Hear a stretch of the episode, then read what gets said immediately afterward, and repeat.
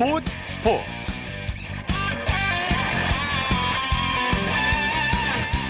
여러분 안녕하십니까? 아나운서 이창진입니다. 평균 자책점 1위 타이틀은 기대하지 않은 깜짝 선물입니다.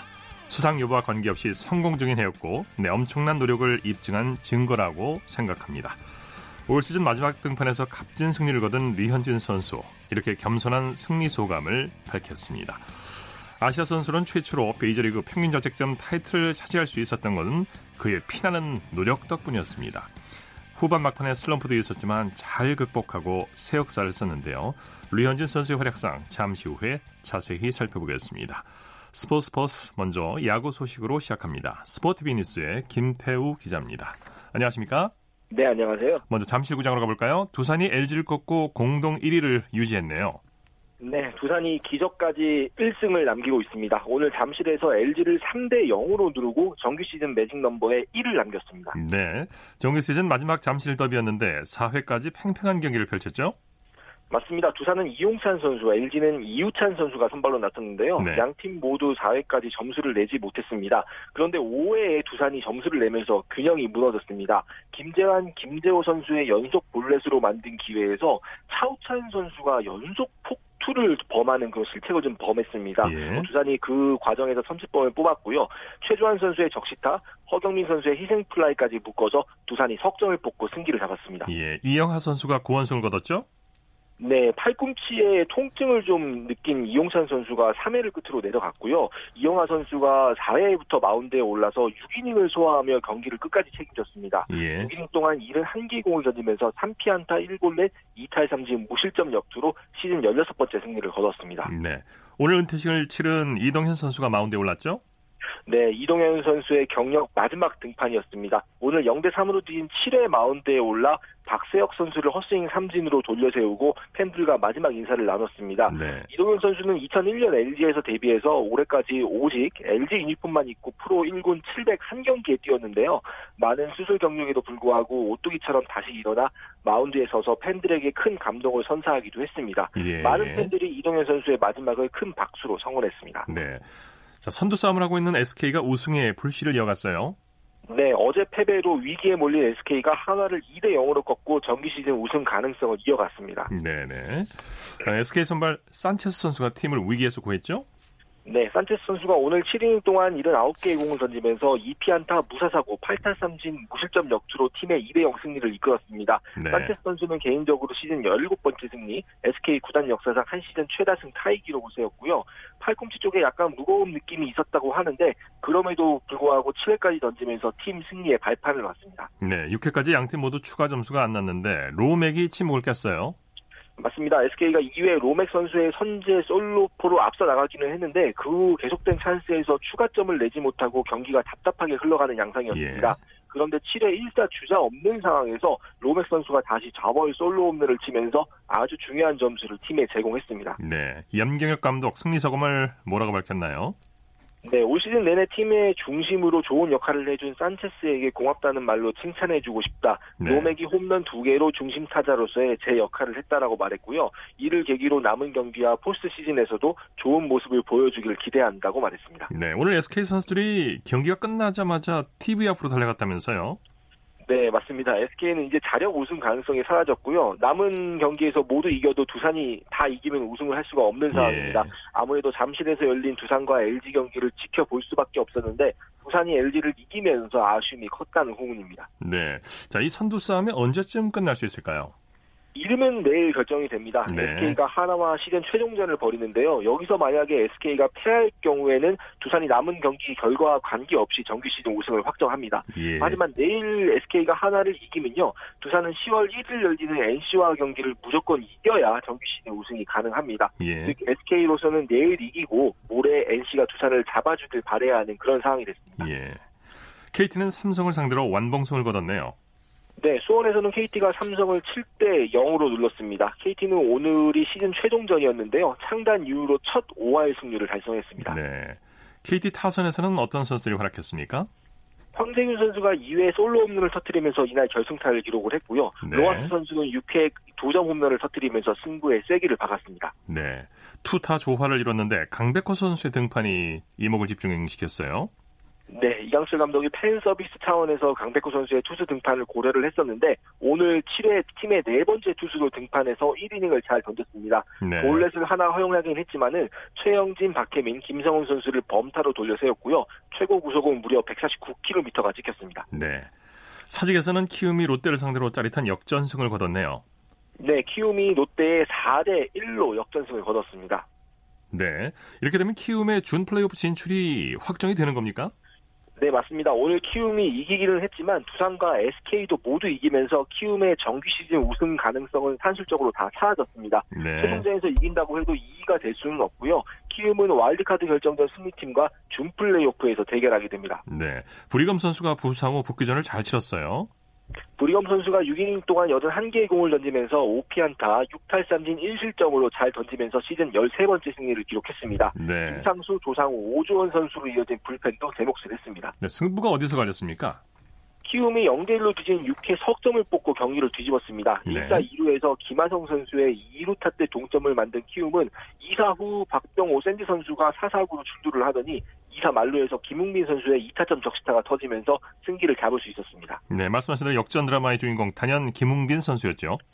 네, 최근에 군에서 전역을 한 선수인데요. 오늘 6회 결승타를 포함해 4타수 2안타 2타점으로 맹활약했습니다. 네. 이마성 이지영 선수도 타점 하나를 보태면서 팀 승리에 일조했습니다. 네, 키움이 역전승을 거두고도 웃지를 못했죠. 맞습니다. 이제 이기는 했지만 내심 2위 혹은 1위까지 노리던 키움이었으니까요. 3위가 확정되면서 포스트 시즌을 예상보다 조금 더 일찍 시작하게 됐습니다. 네. 자, 류현진 선수 얘기 좀 해보죠. 정기 시즌 마지막 등판을 아주 멋지게 화려하게 잘 마무리했어요. 네, 말씀하신 대로 화려한 피날레였습니다. 류현진 선수가 오늘 샌프란시스코와 원정 경기에 7이닝 동안 7개의 삼진을 잡아내며 무실점으로 역투했습니다. 네. 팀의 2대 0 승리를 이끌어서 시즌 14번째 승리를 거뒀고요. 14승은 2013년과 2014년 그리고 올해까지 세 차례 달성한 한 시즌 개인 최다승 기록입니다. 네, 0대 0 균형을 깨는 타점도 올리고 류현진 선수가 인터뷰에서 오늘 굉장하게 이제 굉장히 신중하게 던졌다. 아, 정말 그 평균 자책점 1위를 신경 써서 지켰다 이렇게 얘기를 했어요. 맞습니다. 아무래도 평균 자책점 타이틀이 걸려 있는 등판이다 보니까 좀 더 신중하게 던질 수밖에 없었는데요. 네. 오늘 경기에 사실 평균 자책점 1위가 걸려 있었는데 모두의 우려를 지우는 역투로 이 부분 1위를 사실상 확정했습니다. 예. 시즌 평균 자책점은 종전 2.41에서 2.32로 낮췄고요. 예. 2위 제이콥 디그롬 선수와의 격차도 더 벌어졌습니다. 네. 아시아 선수가 평균 자책점 타이틀을 따낸 것은 이번이 처음이고요. 아울러 아시아 선수 역사상 최저 평균 자책점 기록도 함께 썼습니다. 네. 이 기록은 당분간 뭐 앞으로도 메이저리그에서 아시아 선수가 이거 깨기는 어려울 것 같은데 이렇게 되면은 사이 영상 레이스에서도 가능성이 있는 거 아니겠습니까? 네, 맞습니다. 이 기록은 아마 류현진 선수가 다시 깨지 않는 이상 좀 어려울 것으로 보이고요. 예. 물론 디그롬 선수가 좀 매우 유리한 위치에 있는 건 사실이긴 합니다. 하지만 류현진 선수도 평균 자책점 1위 타이틀이라는 아주 좋은 훈장이 있습니다. 마지막까지 인상적인 투구를 했기 때문에 투표인단에 호소할 만한 매력은 충분히 있을 것 같습니다. 네, 오늘 뭐 타선에서 아까 말씀드린 대로 좋은 화력을 보여줬어요. 맞습니다. 직전 등판에서 홈런 기록했었잖아요. 네. 류현진 선수의 타격감이 물이 오른 느낌입니다. 오늘 0대 0으로 맞선 5회 좌전 안타를 기록하면서 결승타까지 기록을 했습니다. 네. 류현진 선수는 타율 1할 오푼 7리로 시즌을 마감했습니다. 네, 최선을 다한 류현진 선수 좋은 어, 마무리를 보여준 류현진 선수에게 박수를 보내드리고요. 추신수 선수도 이번 시즌에 매 순간 역사를 써내려고 왔다고 해도 과언이 아닐 정도로 잘해줬죠.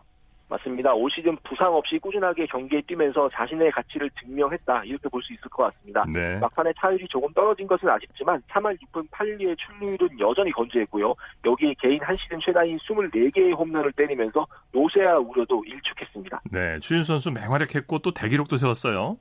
맞습니다. 오늘 뉴욕 양키스와의 경기에서 4타수 1안타 1볼넷 2득점을 기록하면서 팀의 9대4 승리를 이끌었는데요. 오늘 도루 하나를 추가를 했습니다. 예. 시즌 14번째 도루이자 개인 통산 150번째 도루였는데요. 추신수 선수는 200 홈런과 150도루를 동시에 달성한 현역 9번째 선수가 됐습니다. 예. 소식 감사합니다. 네, 감사합니다. 야구 소식 스포티비 뉴스의 김태우 기자였고요. 이어서 축구 소식 살펴보겠습니다. 중앙일보의 박린 기자입니다. 안녕하십니까? 네, 안녕하세요. 잉글랜드 토트넘의 공격수 손흥민 선수가 팀 승리를 이끌었죠?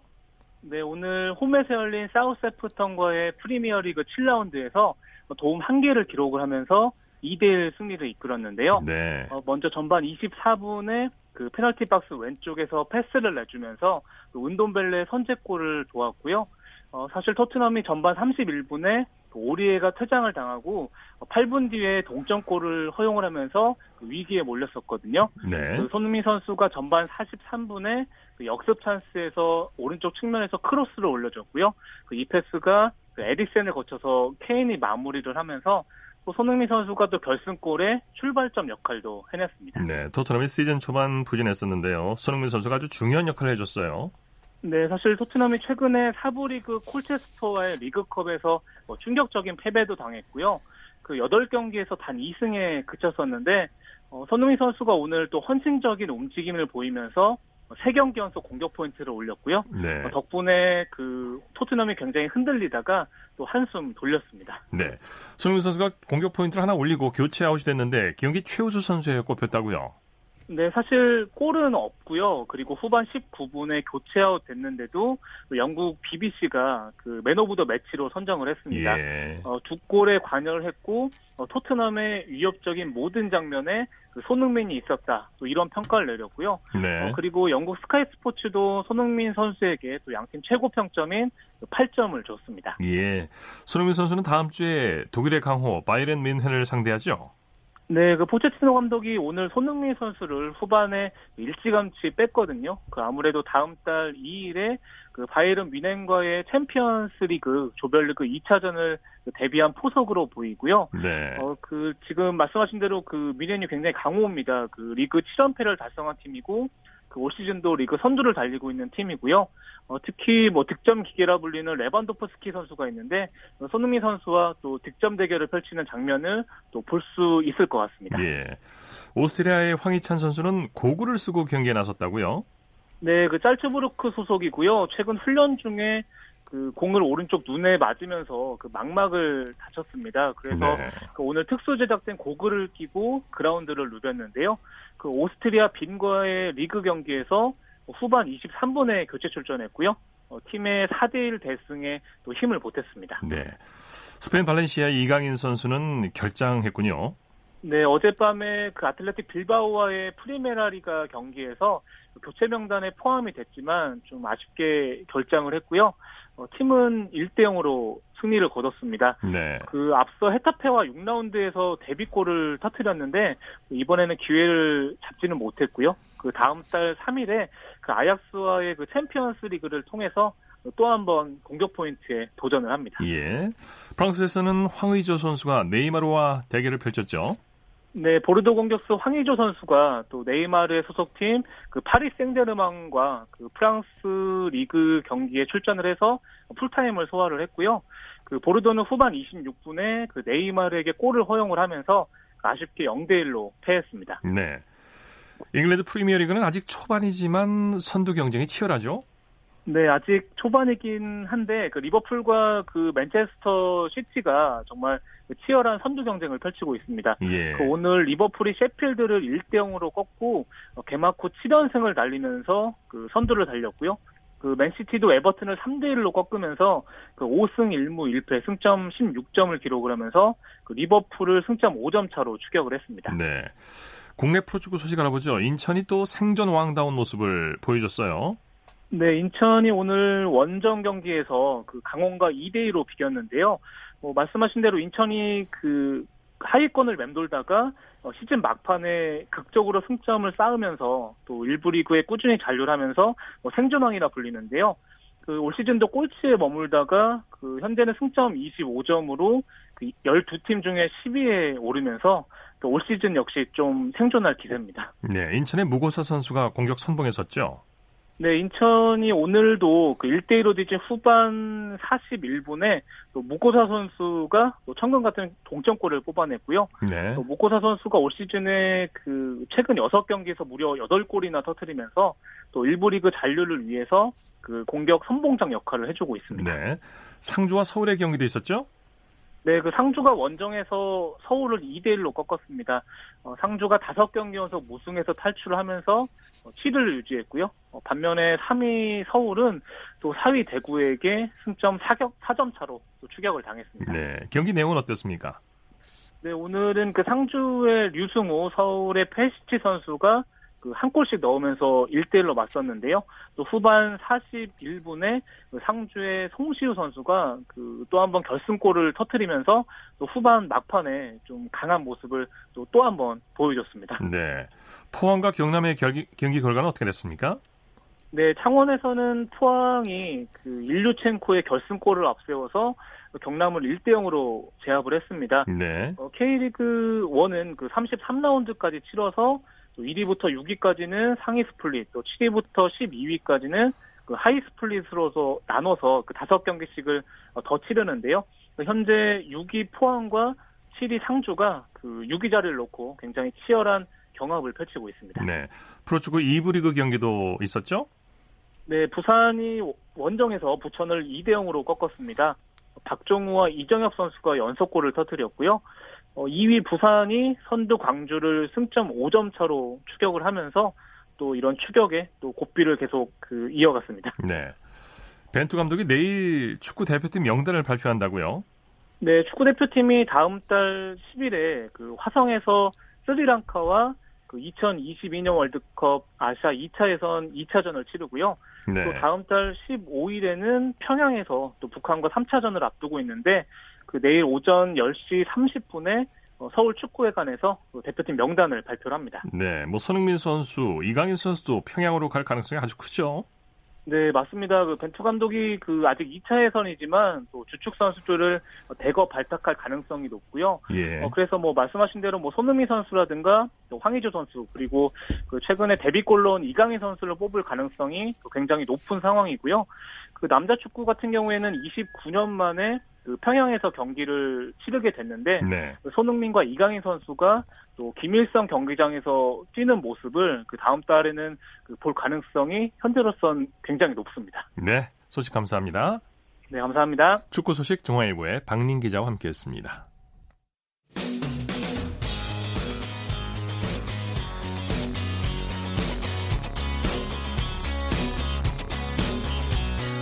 따뜻한 비판이 있습니다. 냉철한 분석이 있습니다. 스포츠 스포츠 이어서 스포츠 뒤에 숨어 있는 즐거움과 노력 그리고 열정을 소개하는 스포츠를 만드는 사람들 시간입니다. 이혜리 리포터와 함께합니다. 어서 오십시오. 네, 안녕하세요. 오늘은 어떤 분을 만나셨습니까? 네, 오늘은 유소년들에게 농구를 가르치고 있는 유소년 농구 지도자 김경현 씨 만나고 왔습니다. 네. 김경현 씨는 3년째 이 유소년 농구 지도자로 활동하고 있는데요. 현재 초등학교 방과후 수업으로도 강사로 활동하고 있고 또 서울시 강남구에 위치한 한 유소년 전문 농구 클럽에서도 강사로 활약하고 있는데요. 이분이 어떻게 하다가 농구 지도자가 됐는지 제가 너무 궁금해서 물어보니까 농구를 워낙 좋아해서 미국에 있을 때 농구에 관련된 또 농구의 흥미를 느끼면서 자연스럽게 우리나라에서는 농구 아마추어 선수로도 활동하게 됐다고 했는데요. 예. 김경현 씨 만나보겠습니다. 그 어렸을 때 이제 제가 잠시 미국에서 살았었는데 미국 생활을 하면서 너무 자연스럽게 농구를 접하게 되었어요. 소심했던 저한테 농구라는 스포츠는 친구들에게 다가갈 수 있는 기회였고 화려한 플레이와 시원시원한 덩크들을 프로 경기들을 보면서 매력을 느꼈습니다. 그러면서 저가 이제 농구 쪽으로서 제가 가질 수 있는 직업이 무엇이 있을까라고 생각을 해보다가 아이들을 좋아하다 보니까 이제 우연히 유소년 클럽을 알게 돼가지고 제가 사랑하는 농구를 친구들에게도 이 매력을 느낄 수 있게끔 가르치면은 얼마나 행복하고 뿌듯할까 라는 생각으로 이 직업을 가지게 되었던 것 같습니다. 네, 김경현 씨가 유소년들에게 농구를 어떻게 가르치는지 궁금하네요. 네, 유소년들이 농구를 어렵다고 생각하면 안 되잖아요. 예. 그래서 농구를 좀 쉽게 생각할 수 있도록 가르쳐주고 있는데 농구 기술의 기초를 활용한 놀이를 만들어서 청소년들에게 다가가고 있었습니다. 네. 뭐 그렇게 되면 농구를 배우는 청소년들도 즐겁게 즐기면서 이 농구의 실력도 향상될 수 있는데요. 특히나 기술과 실력을 동시에 또 재미까지 더해져서 잡을 수 있더라고요. 이번에는 김경현 씨가 수업하는 현장으로 저와 함께 가보실 텐데 네. 수업 현장 분위기 함께 느껴보시고 이어서 김경현 씨에게 농구를 배우고 있는 한 학생의 소감도 들어보겠습니다. 자, 한 명씩 레이업 한번 가볼게요. 시작. 드리블 치다가 여기서 첫 스텝 뭐야? 오른발 그렇죠? 오른발 왼발 하고 팔 쭉 뻗고 알겠죠? 드리블 치고 출발 드리블 치고 잡으면서 오른발 왼발 그렇지. 여기서 농구하는 손인욱이라고 합니다. 한 1년 정도 된 것 같아요. 자신감이 옛날보다 늘어난 것 같아요. 저도 모르게 농구 실력이 올라갈 정도로 자세히 알려주시고 또 직접 어려운 건 보여주시고 그러세요. 친구들이랑 같이 해서 또 좋고 뭔가 재밌어요. 네. 특히 학생들이 이제 농구를 통해서 성장하는 데 도움이 많이 될 것 같아요. 네. 이 농구 공을 림에 넘는 것만으로도 이 농구를 직접 하는 유소년들의 성장판을 자극할 수 있다는 점에서도 네. 참 농구가 학생들에게 필요한 운동이다라고 이렇게 김경현 이 지도자가 이야기를 했고요. 또 특히나 농구라는 종목이 혼자 하는 게 아니라 팀을 이뤄서 하는 경우가 있기 때문에 협동심과 단합심을 키우는 데도 도움이 된다고 합니다. 네. 그리고 이 김경현 씨는 유소년들이 농구에 대한 흥미를 느낄 수 있게 다양한 방법을 활용해서 농구를 할 수 있도록 매일 연구를 하고 있다고 하는데요. 김경현 씨에게 자세히 들어보겠습니다. 저가 이제 하루 일과를 끝나고 집에 돌아가게 되면은 하는 일이 이제 오늘 내가 부족했던 게 무엇이었는지 항상 고민과 연구를 하며 하루를 마무리하곤 하는데 그러면서 느끼는 게 이제 농구를 그저 이제 선수들만이 하는 하나의 이제 프로 스포츠 문화로 생각하기보다는 다 같이 즐겁게 운동을 하면서 지금 유소년 친구들이 취미로 생각을 해서 이 농구라는 이제 운동을 하게 함으로써 성취감과 자부심을 느끼면서 운동에 대한 참 의미를 찾아갔으면 좋겠습니다. 네, 김경현 씨가 더 많은 유소년, 유소년들에게 농구에 대한 매력을 알려주셨으면 좋겠습니다. 네, 특히나 이 김경현 지도자에게 배운 한 청소년은 농구에 대한 원래 흥미가 없었대요. 그런데 김경현 지도자와 함께 농구 수업을 하루하루 이렇게 하다 보니까 이제는 그 농구에 대한 흥미도 가지게 됐고 그 농구를 하는 그 시간이 기다려진다고 하고요. 네. 특히나 청소년들이 함께 겨루는 대회에서도 이 학생들이 본인의 숨겨진 기술들이 중간중간 나왔을 때 이런 것들 보면서 김경현 지도자가 굉장히 뿌듯함을 느끼고 있었습니다. 특히나 청소년들이 공과 이 골대만 있으면 어디서든 농구를 할 수 있도록 이 김경현 지도자는 이렇게 생활체육으로 다가갔으면 좋겠다라는 게 이 김경현 씨의 바람이라고 했는데요. 네. 그러기 위해서는 앞으로도 유소년들이 농구를 즐겁게 할 수 있는 그런 환경을 만들어주는 것도 굉장히 필요하다라는 그렇죠. 생각이 들었습니다. 네. 이 유소년 농구 지도자로서 김경현 씨의 앞으로의 활동 각오 들어보겠습니다. 처음에는 힘들어하던 친구들도 이제 나날이 이제 실력이 늘어가는 모습을 보면서 제가 이 직업을 갖게 된 거에 대해서 아 내가 정말 원하던 직업을 가진 거구나 느끼고 있고 자라나는 친구들이 커가지고 스트레스 풀 수 있는 삶의 활력소가 되는 그런 이제 취미를 가지게 도와주는 그런 사람으로 기억되고 싶습니다. 즐겁게 할 수 있도록 더 노력하고 나 자신 또한 더 매일매일 발전된 모습을 친구들을 위해서 어떻게 하면 더 나은 지도자가 될 수 있을까 항상 고민과 생각을 하며 하루하루 이제 친구들과 함께 운동을 하면서 지냈으면 좋겠습니다. 네. 네, 오늘은 유소년 농구 지도자로 활동하고 있는 김경현 씨 소개해 드렸는데요.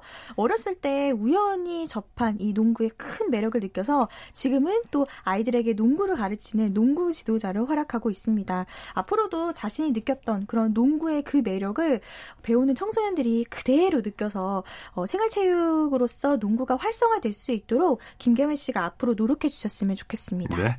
스포츠를 만드는 사람들 이혜리 리포터와 함께했습니다. 수고했습니다. 네, 고맙습니다. 쳤다 하면 홈런이고 슛 골이고 각본 없는 한편의 드라마 그것이 바로 그것이 바로 손에 잡힌 우승 트로피 목에 걸린 그 배달 너와 내가 하나 되는 그것이 바로 그것이 바로 그것이 바로 꿈꾸던 스포츠 꿈꾸던 스포츠 꿈꾸던 스포츠 이어서 한 주간 이슈가 됐던 스포츠계 소식을 집중 분석해보는 최동호의 스포츠 칼럼 시간입니다. 카타르 도하에서 세계 육상 선수권 대회가 열리고 있는데요. 이번 대회 가장 큰 관심사는 누가 은퇴한 인간 탄환 우사인 볼트의 뒤를 잇느냐는 것이었죠. 오늘은 스포츠 평론가 최동호 씨와 함께 이 얘기를 해보겠습니다. 안녕하십니까? 예, 안녕하세요. 크리스천 콜먼 선수가 총알탄 사나이의 영광을 가져갔죠? 어, 예, 그렇습니다. 이 말씀하신 대로 카타르 세계 육상 선수권 대회 어제 개막했고요. 예. 오늘 열렸던 이틀째 경기에서 이 미국의 크리스천 콜먼이 세상에서 가장 빠른 사나이, 이 총알탄 사나이로 탄생을 했습니다. 예. 이 콜먼이 남자 100m 결선에서 9초 76을 기록했거든요. 예. 아 그런데 이 9초 76 이 세계 선수권 대회 사상 두 번째로 빠른 기록입니다. 네. 어, 이번 대회가 이 단거리 황제였던 우사인 볼트 은퇴 후에 열렸던 첫 번째 세계 선수권 대회였거든요. 예. 그래서 과연 누가 이 볼트의 뒤를 이어서 남자 100m를 지배할 것이냐 이걸로 이제 관심을 모았는데 이 콜먼이 출발 반응 속도에서 0.128로 가장 빨랐고요. 10m 어, 지점부터 선두로 치고 나왔는데 끝까지 1위를 놓치지 않을 정도로 압도적인 레이스를 펼쳤습니다. 네. 콜먼 선수 저슨 게이틀린과 경쟁할 거라는 게 일반적인 예상이었는데요. 게이틀린은 0.13초 차로 제쳤죠?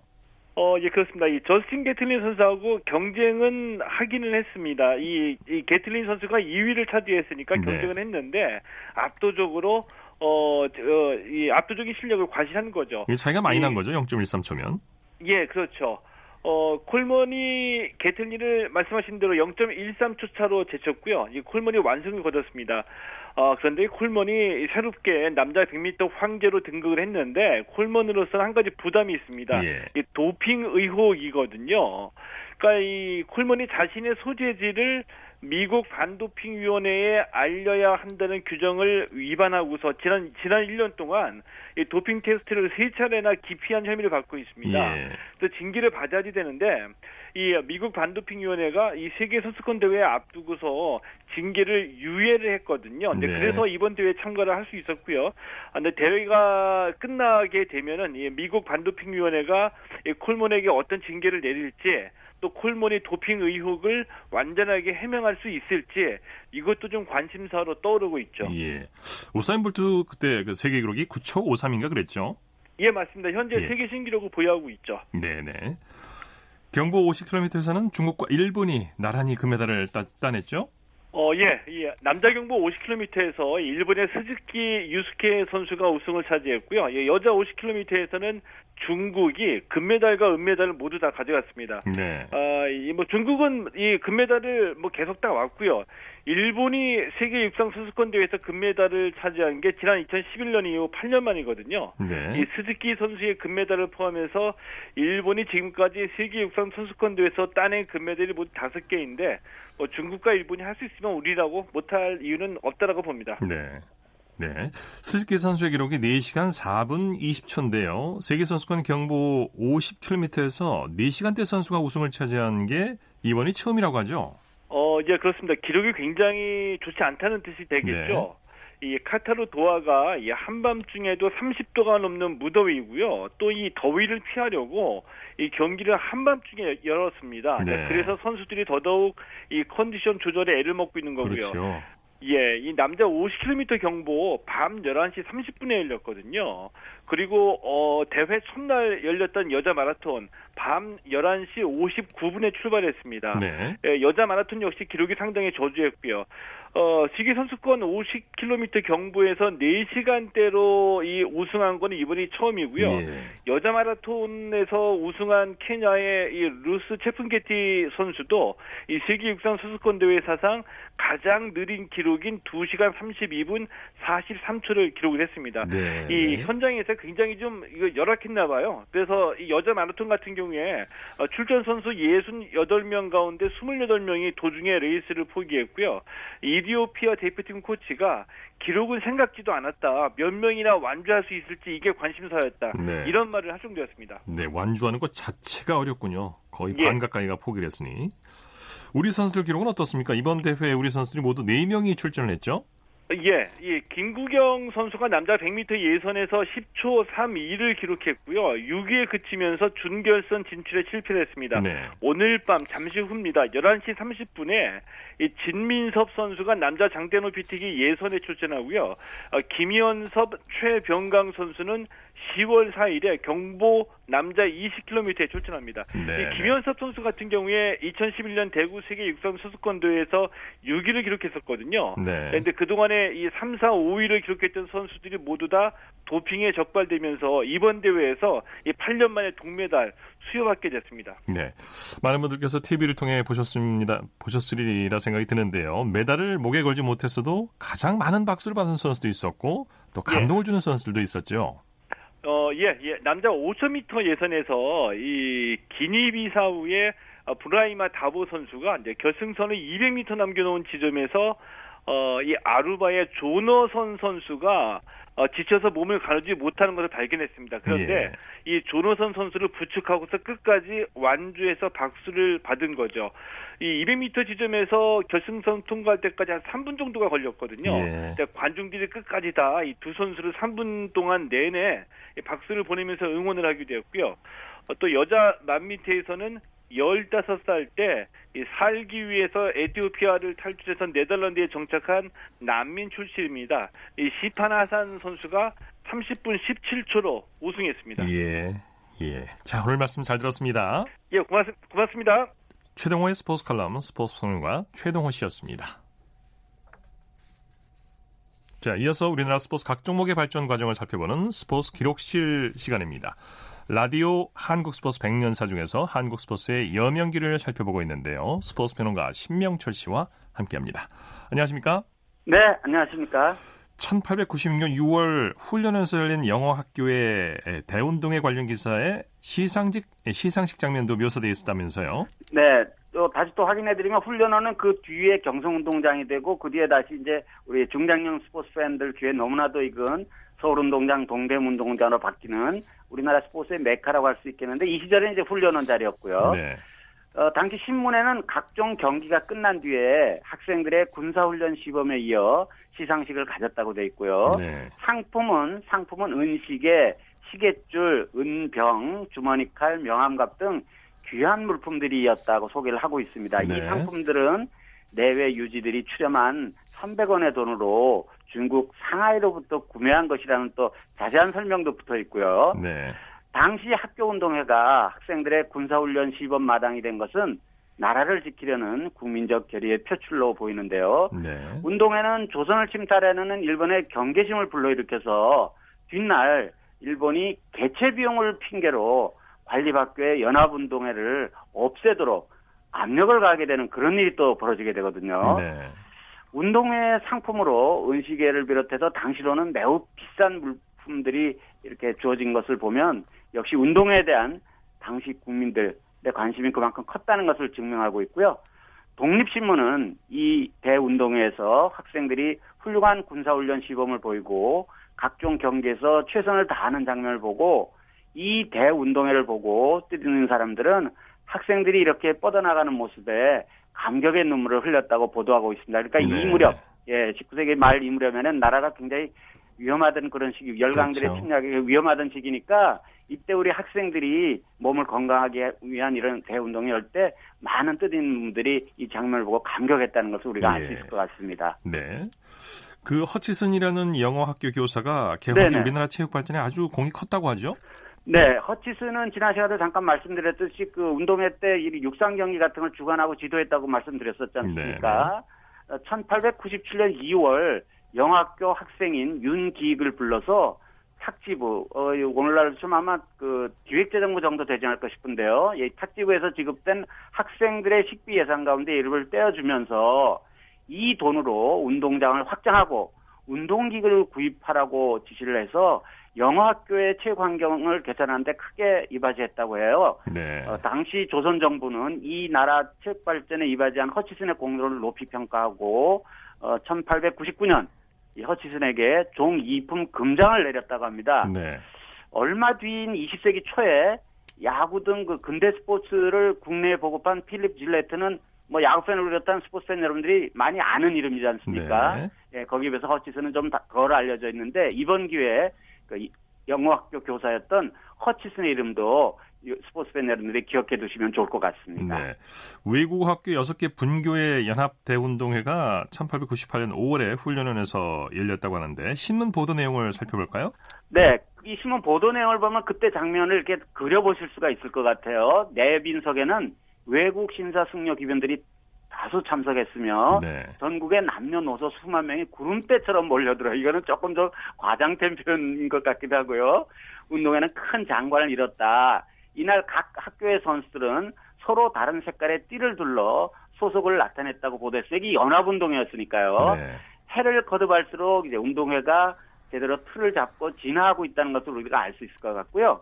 이 대회를 보도한 신문에는 경기 종목과 성적이 소개됐는데 한두 가지 소개 말씀을 드리면 300보 경주 이게 지난 시간에 말씀드렸듯이 야드일 것이라고 우리가 추정을 한다고 말씀드렸지 않습니까? 네. 한 270m 정도 되는 경주에서는 청년부의 송경선이라는 분, 소년부의 김미래라는 분 우승을 했고 특이하게도 그 내빈 300보 경주라는 게 있습니다. 그러니까 이게 운동회라는 게 딱 떠올 수가 있는데요. 네. 우승자가 윌리스입니다. 이 보니까 영국 공사관 서기관이었어요. 예, 예. 아 그리고 뭐 대포알 던지기도 있었고 아, 요즘에 네. 기록 예 이게 포환 던지기인 듯해요. 네, 재밌군요. 네, 예 멀리 뛰기 기록을 요즘 기록과 한번 비교해 보려고 제가 환산을 해보니까 곽한성이라는 아주 한장 어르신이지 않습니까? 이분이 네. 14척 6치를 던졌다고 해요. 근데 요즘에 미터법으로 한 사람이니까 4m 40cm 정도 됩니다. 네, 멀리 뛴 게. 요즘 이거보다 훨씬 더 뛰죠. 그리고 높이뛰기는 윤택이라는 분이 우승을 하셨는데 4척 6치예요. 네. 1m 40cm 정도니까 요즘 기준으로 보면 초등학교 정도에서 아주 잘 뛰는 선수? 아니, 이거보다 더 잘 뛸 것 같은데요. 네. 아, 그리고 2인 삼각 달리기라는 게 있었고요. 지난 시간 때문에 말씀드린 것 같은데 당나귀 달리기 경기도 있었습니다. 네, 재밌네요. 투포환이 없으니까 네. 이제 대포알 던지기로 했던 얘기인데. 네, 그렇습니다. 자, 오늘 네. 말씀 여기까지 듣겠습니다. 네, 고맙습니다. 네, 스포츠 기록실 스포츠 평론가 신명철 씨와 함께했습니다. 스포츠 단신 전해드립니다. LPGA 투어 인디 위민 인테크 챔피언십에서 허미정 선수가 사흘 연속 선두를 지켰습니다. 허미정 선수는 미국 인디애나주에서 열린 대회 3라운드에서 버디 7개와 보기 1개를 묶고 6원파 66타를 기록했습니다. 단독 2위인 미국의 머리나 알렉스의 두 탑선 단독 1위로 최종 라운드에 돌입합니다. 스포츠 스포츠 오늘 준비한 소식은 여기까지고요. 내일은 8시 30분부터 들으실 수 있습니다. 함께해 주신 여러분 고맙습니다. 지금까지 아나운서 이창진이었습니다. 스포츠 스포츠